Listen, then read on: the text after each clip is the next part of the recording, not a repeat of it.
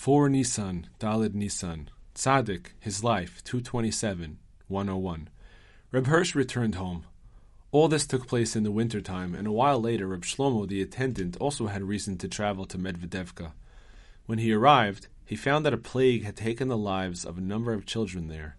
The people of the town wanted to send someone to bring a redemption to Rabbi Nachman, but were not able to raise both the pidyon money as well as the expenditures required to cover such a long journey. In the meantime, Reb Hirsch passed away.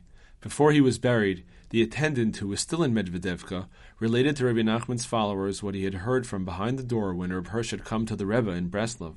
He spoke of the oath, but no one knew whether Reb Hirsch had actually taken it before he passed away.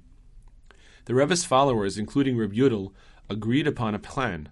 As they were carrying Reb Hirsch's body to be buried, a Torah scroll was brought out, and the deceased was told to take an oath that he would immediately go to Rabbi Nachman to inform him of the plague which was attacking the children of Medvedevka. Because of this, this oath, Reb Hirsch would have to go to the Rebbe even if he himself had not previously followed the Rebbe's advice. Three months later, Reb Shlomo the attendant returned to Breslov. When he came to Rabbi Nachman, the Rebbe asked him if he could remember when it was that Reb Hirsch had died. Reb Shlomo responded by recalling which month it had been, but he could not call to mind the exact day. Was it not on such and such a day of the month? said Rabbi Nachman. Yes, yes, Reb Shlomo suddenly remembered that Reb Hirsch had indeed passed away on that date. You see, said the Rebbe, right after they closed his coffin, Reb Hirsch came to me, as if to say, I thought it would take some time, but he came instantly.